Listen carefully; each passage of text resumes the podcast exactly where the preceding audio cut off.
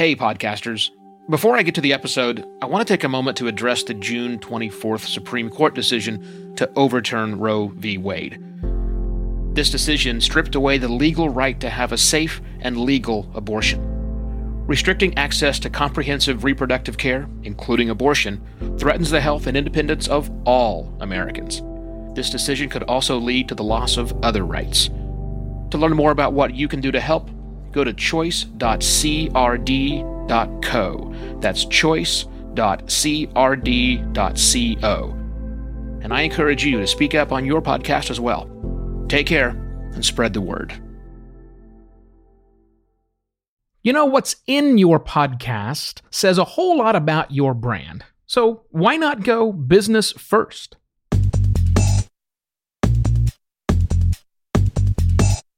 Hello, and welcome to another Podcast Pontifications with me, Evo Terra. You are a brand with a podcast. You need to be, well, cognizant of that brand. This week we're talking about your brand and your podcast and making sure things line up properly. Chances are, podcaster, your podcast features interviews. You know why your podcast features interviews? It's kind of like the reason that all of the tire sale ads are in the sports section of the newspaper. Not because people who read the sports section are more likely to buy tires. No, it's because that's where, after 50 years of advertising, that's where the tire ads go in the Sunday paper, in the sports section. And so it has become let's do an interview based podcast, not because that's what people want to listen to, but because that's what happens. that's the way things are. That is, that is just it. But that's not it. That is categorically not it. I promise you, there is a lot more to podcasting than just having an interview show. Even more important, what does an interview show say about your brand? What story does it tell about your brand if you are just doing interviews? Now, maybe it's on point. Wonderful. But more than likely, it's not. So, what I want to talk about today are three ideas where you can stay business focused with the content of your podcast. It's going to work really well for you. Business focused first. So let's let's get to this moment uh, right here about about content because sometimes we wonder about you know what is the content we should put out there? And we and we look at other sorts of content that is out there in the podcasting world and so that's why podcast interviews happen. But we turn around and we look at our business and we and we say well what kind of content are we already generating as a business? What are we doing content wise to talk about ourselves to share the story of our brand already and how can we jump on that train? Now, many people automatically say, well, what should we publish on Twitter and Facebook and those sorts of social media stuff? Yeah, podcasting isn't social media. So I'm not suggesting that whatever you're tweeting about and Facebook status updating about is probably not what you want to podcast about. Probably not a match. Maybe you've already got some videos you're putting up there on YouTube. Well, okay, may- maybe that works, but watching a YouTube video is very different than listening to a podcast, and people have different expectations. Specifically on videos, people are looking for how-to information quite a lot, or entertainment. But you know, for most businesses, it's it's it's how to do something. And okay, but it's kind of hard to do a how-to and audio-only experience. So I don't think those things work for you. What I think you have to do is come back to some three types of publications that your business is likely doing, or or or competitors of yours or people you aspire to be like are doing. Three kinds of publications that they're doing. Number one is a case study. You know, case studies, where a business says, we're going to do a deep dive looking at a change we have made in the markets using our products, our services, our solutions. Here's a case study of what happened for this one in time thing that we did. We played a role in it. And here it is. And businesses will spend hours putting these case studies together with lots of interviews. Oh, we got to talk to our clients. Lots of discussions about the what worked, what didn't work, what was before, what was after, those sorts of things. Now, you may be out there saying right now, yeah, man, I don't read those case studies. Yeah, I'm not talking to you. I'm not talking to you. But that's not who the case study is for. Ask businesses. Case studies are popular. Case studies aren't going to get you a Webby Award. I get it. But case studies will get your clients, your potential clients, excited about your solution. Case studies. Think about repurposing case studies or taking a case study approach for your podcast. That's number one. Number two, if you don't want to go as quite that level of, of a super deep dive on one client, and you want to do a maybe a maybe a broader thing as opposed to a deep thing, a broader thing, well, how about a white paper?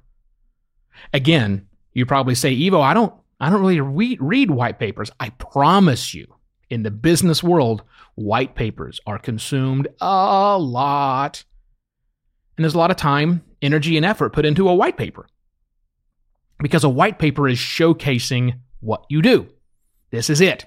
This is a deep dive. Let's do that for your podcast episode, but in podcast form, a white paper. And the last thing I can think you might want to think about is a presentation. You know, businesses spend lots of money to go to conferences, to fly people there, to go in and, and get on stage sometimes and showcase a product or a service to a group of dozens or hundreds and sometimes even thousands of people that want to hear what this business, this business owner, this brand wants to say in the form of a presentation. PowerPoint and podcast form, baby. How terrible is that, you're thinking?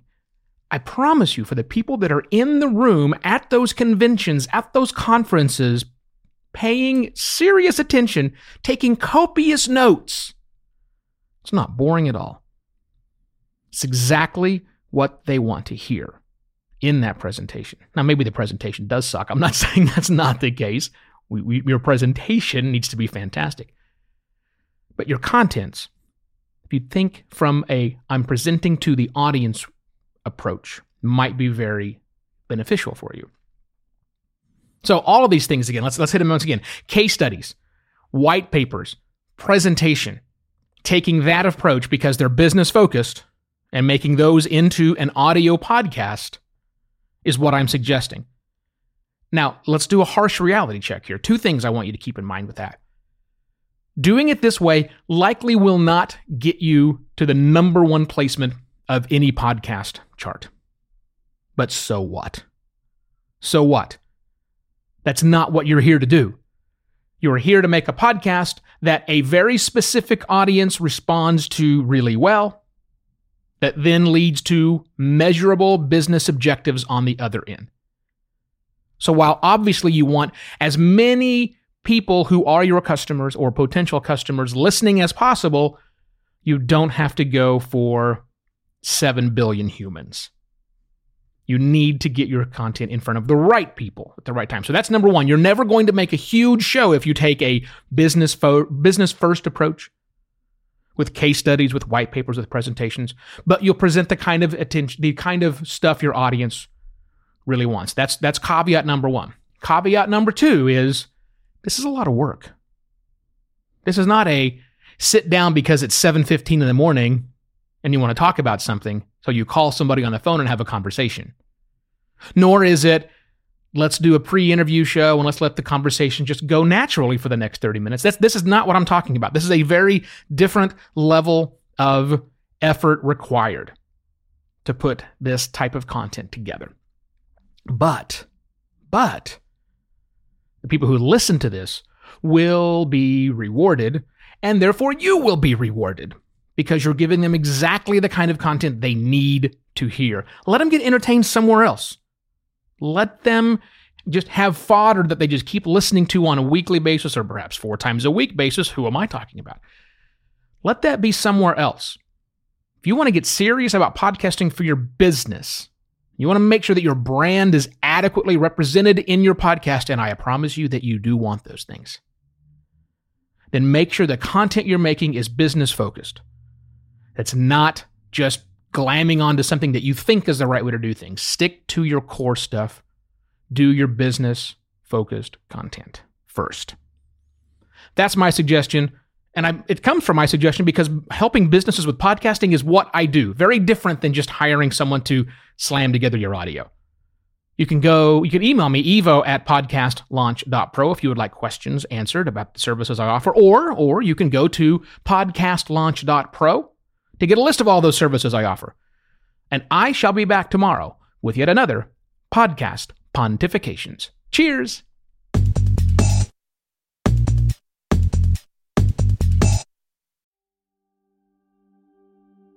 While Americans overwhelmingly support the right of an individual to make their own decisions about abortion, unfortunately, that right is no longer protected everywhere in the U.S. The Supreme Court overturned Roe v. Wade on June 24th. Abortion is a basic healthcare need for the millions of people who can become pregnant. Everyone should have the freedom to decide what's best for themselves and their families including when it comes to ending a pregnancy. This decision has dire consequences for individual health and safety and could have harsh repercussions for other landmark decisions. Restricting access to comprehensive reproductive care, including abortion, threatens the health and independence of all Americans.